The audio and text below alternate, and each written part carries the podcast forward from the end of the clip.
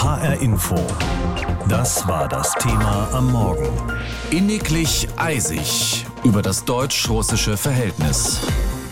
Gute Beziehungen zwischen Russland und Deutschland bringen Vorteile für alle. Das war die Devise von Michail Gorbatschow. Heute wird der ehemalige Staatspräsident der Sowjetunion 90 Jahre alt. Zur aktuellen Politik äußert er sich nur noch selten, so zum Beispiel in einem Interview mit der Berliner Zeitung vor zwei Jahren.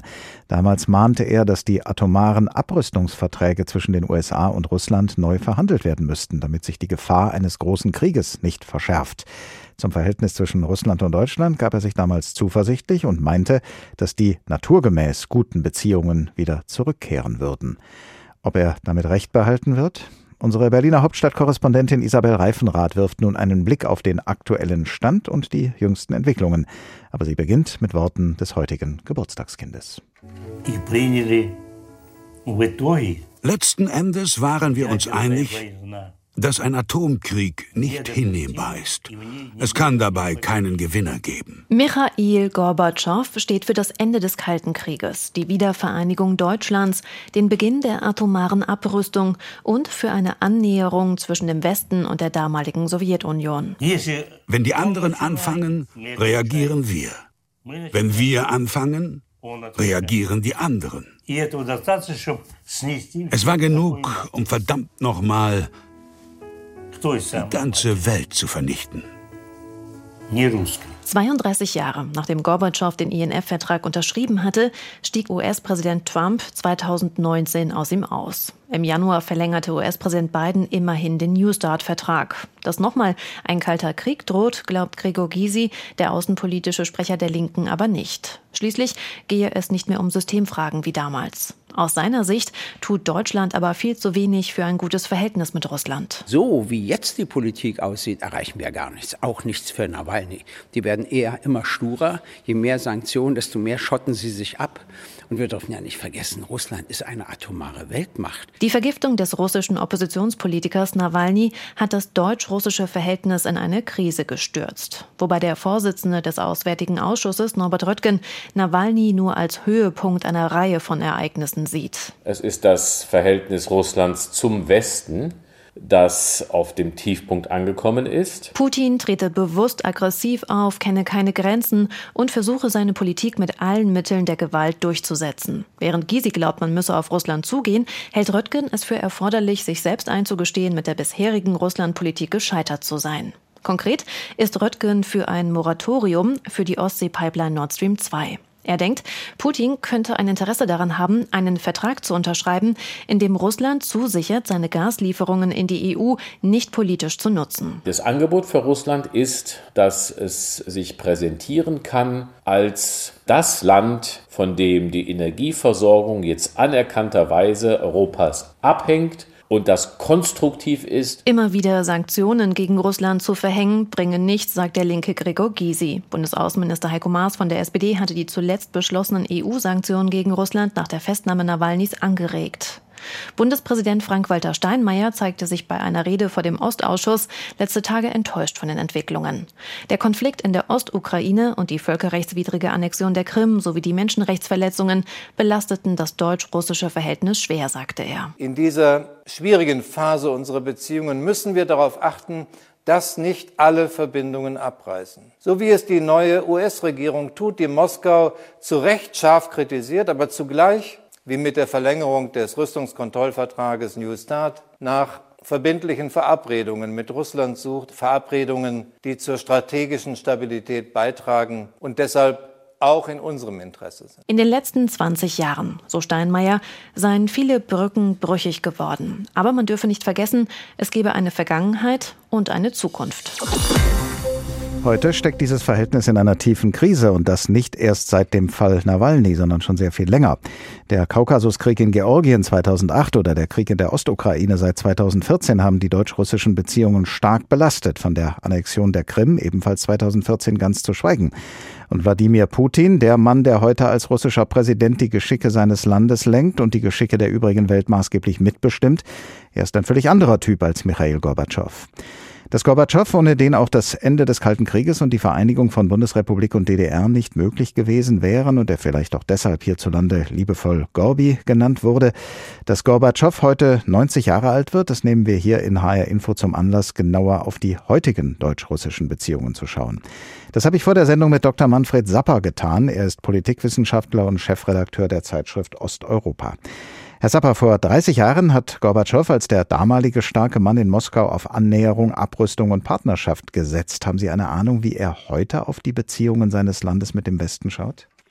Mit ein bisschen Verbitterung. Er ist einerseits in Russland eine randständige Figur geworden. Er ist ähm, für uns sicherlich ein Held des Rückzugs, aber er ähm, nimmt den Westen als eine arrogante ähm, Partnerin wahr, die von oben auf ähm, Russland herabschaut. So hatte er sich das während der Perestroika nicht vorgestellt. Das heißt also, Gorbatschow ist enttäuscht vom Westen? Er ist enttäuscht von den Strukturen der internationalen Beziehungen, weil die Sowjetunion eine Weltmacht war, die im 20. Jahrhundert maßgeblich die Geschicke äh, bestimmt hat. Und ähm, wir sind mit einem säkularen Abstieg ähm, der Sowjetunion seit 1991 konfrontiert. Ich wähle bewusst die Gegenwart, weil das, was wir in Russland erleben, nach wie vor Teile des Phantomschmerz der Auflösung ähm, eines Imperiums waren. Und dieser Prozess der Auflösung des Imperiums, der ist auch verantwortlich für diese Form der Politik, die Putin heute ähm, nachvollzieht. Also die Strukturen der internationalen Beziehungen sind nach wie vor am sich neu herausbilden. Haben denn diejenigen recht, die sagen, dass Wladimir Putin, der jetzige Präsident Russlands, der größte und wichtigste Teil des Problems ist, was es zwischen Russland und Deutschland in den Beziehungen beider Länder gibt? Es ist sehr viel einfacher, einen Staat ähm, neu zu benennen, dass an die Stelle der Sowjetunion der Name Russländische Föderation rückt, als tatsächlich Mentalitäten zu ändern. Die Bevölkerung und die Strukturen sind ähm, gleich geblieben und in der Hinsicht ist Putin ein Repräsentant der militarisierten Sowjetunion. Er ist als ehemaliger Geheimdienst mit einem spezifischen Weltbild ausgestattet und dieses Weltbild ist auf Konfrontation, auf Abgrenzung, auf Lüge, auf Täuschung aufgebaut und so agiert er in den internationalen Beziehungen aber auch nach innen. Nun gehören zu Beziehungen, zu guten wie zu schlechten, immer zwei Seiten. Was haben denn die Regierungen der westlichen Welt aus Ihrer Sicht womöglich falsch gemacht? Der Westen hat sehr lange versucht, Russland in allen möglichen Bereichen einzubinden, egal ob das ähm, die EU war, ob das die Bundesrepublik war. Es gibt Dialoge aller Art. Ähm, aber ein Problem, was wir hier in Deutschland ganz besonders lange gemacht haben, ist, dass wir in unserer Politik gegenüber Russland uns zu stark von Illusionen haben leiten lassen. Zum Beispiel in den 20 Jahren Partnerschaft mit Russland sind wir davon ausgegangen, dass es so etwas wie eine Modernisierungspartnerschaft Partnerschaft geben würde. Wir bekommen Rohstoffe aus Russland und liefern stattdessen Technologie und Industriegüter und das Ganze wird zu einem Wandel durch Annäherung führen und das ist einfach falsch. Das hat einfach nicht funktioniert und dann soll man sich nicht in die Tasche lügen. Nun scheint ja die deutsche Russlandpolitik schon seit vielen Jahren in einem Dilemma festzustecken. Einerseits will man Russland international einbinden wegen seiner Größe und wegen seiner geostrategischen Bedeutung für die globale Sicherheit, aber andererseits sieht man immer wieder Anlass, Putin entgegenzutreten, verbal und mit Sanktionen, weil man ihm völkerrechtswidrige Übergriffe oder Menschenrechtsverstöße vorwirft. Wie kann denn die deutsche Russlandpolitik aus diesem Dilemma herausfinden? Indem sie sehr deutlich sagt, was Sache ist. Also völkerrechtswidrige Annexionen, Kriege in der Ostukraine, Morde von Oppositionellen in Berlin beispielsweise im Tiergarten oder Vergiftungen von Oppositionellen wie im Fall Nawalny, die definitiv nachgewiesen sind, die gehen nicht und da kann man auch nicht mehr so tun, als wäre unter diesen Bedingungen eine normale Freundschaft oder Partnerschaft möglich. Das heißt aber noch nicht, dass wir nicht in den Bereichen kooperieren, wo es möglich ist. Und da geht es darum, dass die deutsche Politik und die europäische Politik Kooperationsinseln identifiziert, wo das mit einigermaßen Aussicht auf Erfolg möglich ist. Ich nenne drei Stück, beispielsweise gemeinsamer Kampf im Zusammenhang mit der Corona-Pandemie. Wir können durchaus auch das Vakzin Sputnik 5 aus Russland nehmen. Wir sollten gemeinsam die Klimaforschung und die Arktisforschung vorantreiben. Und es gilt auch nach wie vor, dass man gemeinsam Weltraumforschung machen kann, ohne dass es da Schwierigkeiten gibt. HR Info. Das war das Thema am Morgen. Inniglich eisig über das deutsch-russische Verhältnis. Vom Eise befreit, nämlich vom Eis des Kalten Krieges, wurde das deutsch-russische Verhältnis vor mehr als 30 Jahren, als Michail Gorbatschow in Moskau das Sagen hatte und damals seinen entscheidenden Beitrag zur deutsch-deutschen Vereinigung leistete. Wie lange das her ist, kann man schon daran ablesen, dass Gorbatschow heute 90 Jahre alt wird. Und wie wenig davon geblieben ist, zeigt ein Blick auf die vielen Knackpunkte, die den deutsch-russischen Beziehungen in den letzten Jahren einen Knacks nach dem anderen versetzt haben. Von der Annexion der Krim bis hin zum Fall Nawalny. Meist war es die russische Seite, die mit ihren Aktionen auf der deutschen Seite für Empörung sorgte und dann ihrerseits verärgert war über die deutschen Reaktionen. So sieht das jedenfalls aus, wenn man das Verhältnis der beiden Länder aus deutscher Sicht betrachtet. Die russische Perspektive einzunehmen, gerade auch hier in Deutschland, das haben aber einige deutsche Politiker auch immer wieder versucht. Und gerade sie sind es, die politische und wirtschaftliche Sanktionen gegen Russland oft für falsch halten und sich für eine engere Zusammenarbeit aussprechen. Mit Russland und auch mit seinem umstrittenen Präsidenten Wladimir Wladimir Putin. Mehr darüber von unserem Politikredakteur Christoph Schelt. Putin-Versteher, das ist so ein Wort, das einen ganz unterschiedlichen Klang haben kann. Für die einen klingt das fast wie eine Beschimpfung, despektierlich gedacht und auch so gesagt. Als Bezeichnung für jemanden, der gemeinsame Sache macht mit dem vermeintlichen Autokraten. Für andere sind es eher die, die sich bemühen um einen wichtigen strategischen Partner. So unterschiedlich wie der Klang des Wortes sind auch die Protagonisten. Da wäre zum Beispiel Matthias Platzek, Langzeit Lieblingslandesvater der Brandenburgerinnen und Brandenburger und einst Hoffnungsträger der SPD.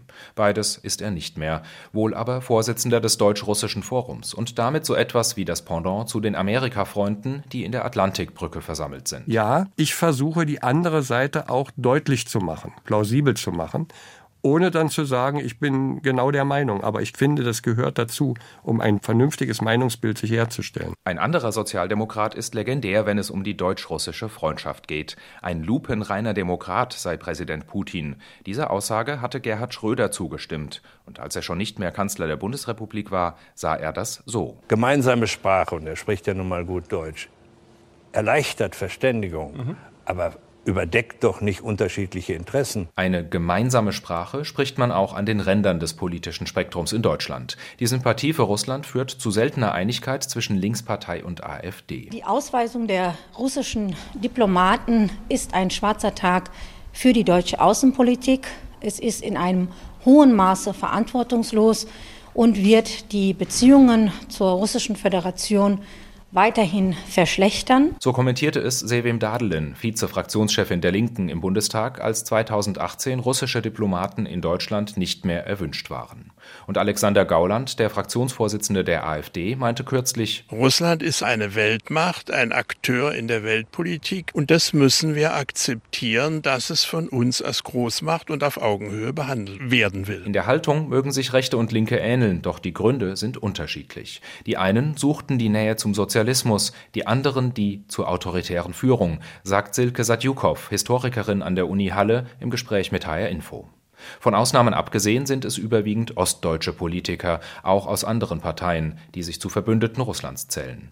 Kein Wunder, sagt Russlandkennerin Satjukow, denn zumindest die Älteren seien ja, wie auch die Bevölkerung, in der DDR sozialisiert. Tatsächlich scheint es so zu sein, dass sie vor allem in Krisenzeiten auf solche diktatorischen Strukturen, autoritäre Systeme setzen. Lieber Sicherheit als Demokratie. 30 Jahre sind vergangen seit der Zeit von Michail Gorbatschow, dem die Deutschen so viel zu verdanken verdanken haben.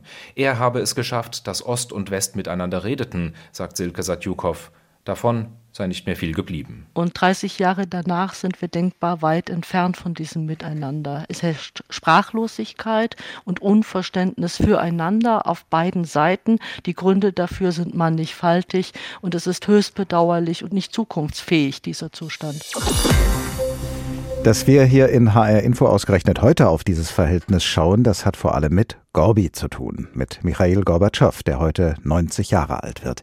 Als er noch der starke Mann in Moskau war, da waren die deutsch-russischen Beziehungen alles andere als eisig. Genauer gesagt, sie hörten auf, eisig zu sein und fingen gerade durch die Politik von Gorbatschow an zu tauen.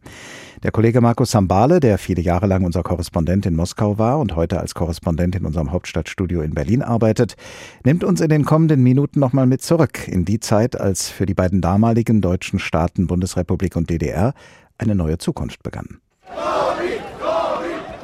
Gorbi Gorbi Sprechchöre 1989 in Ostberlin. Sprechchöre der Hoffnung auf Freiheit nach Jahrzehnten deutscher Teilung würde Michail Gorbatschow die Wende bringen. Der sowjetische Staatschef enttäuschte die Menschen nicht. Er mahnte die Führung der DDR, auf ihre Bevölkerung zu hören. Gefahren warten nur auf die, die nicht auf das Leben reagieren, sagte Gorbatschow damals bei seinem Besuch in Ostberlin. Wer zu spät kommt, den bestraft das Leben. So zugespitzt wurde es eine zentrale Botschaft der Wendezeit. Nachdem die Mauer gefallen war, sollte es im Eiltempo zur deutschen Einheit gehen. Helmut Kohl brauchte die Zustimmung der Alliierten, also auch die aus Moskau, von Gorbatschow. Der lud Kohl im Juli 1990 in seine Heimat im Kaukasus ein. Es wurde ein historischer Moment, als die beiden in Pullover und Strickjacke an einem Gebirgsfluss entlang spazierten, über die Wiedervereinigung verhandelten und so Geschichte schrieben. Was die zwei verband, sie waren Kinder des Krieges, so formulierte es Gorbatschow. Beide hätten die schrecklichen Folgen des Hitlerregimes erlebt. Das habe geholfen, einander zu verstehen und an den Wunsch nach Frieden zu glauben. Gorbatschow wollte nicht nur die Sowjetunion reformieren, alle Staaten im Ostblock sollten ihren eigenen Weg gehen können. Der Wind of Change wehte auch in der DDR. Als der Wind der Veränderung diese Länder erfasste, da ließen wir unseren Worten von der Freiheit politische Taten folgen.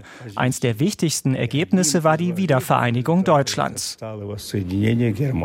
War Gorbatschow damals zu nachgiebig? Hat er Moskauer Interessen unter Wert verkauft? Das glauben heute viele in Russland, auch der Politologe Wladislaw Bielow. Aus Sicht der russischen Deutschland-Experten verdient Michail Gorbatschow, vorsichtig gesprochen, Tadel. Viele Berater waren damals für die deutsche Einheit, aber nur unter der Bedingung, dass die Interessen der DDR und der Sowjetunion stärker berücksichtigt werden. Die Geschichte hätte einen anderen Weg nehmen können. Das Verhältnis zwischen Moskau und Berlin ist jetzt, 30 Jahre später, an einem Tiefpunkt angelangt. Die deutsche Außenpolitik und die Sanktionen gegen Russland seien für die Krise mitverantwortlich, sagte Gorbatschow einmal. Sein Appell es ist unsere Pflicht, die Beziehungen zwischen unseren Ländern zu schützen. Das ist besonders wichtig in einer Zeit, in der vieles in der Welt Anlass zur Sorge gibt. Nicht nur die Gorbi-Rufe der Ostdeutschen sind lange her, es ist inzwischen eine andere politische Welt, in der Michail Gorbatschow heute seinen 90. Geburtstag feiert. HR Info. Das Thema. Wer es hört, hat mehr zu sagen.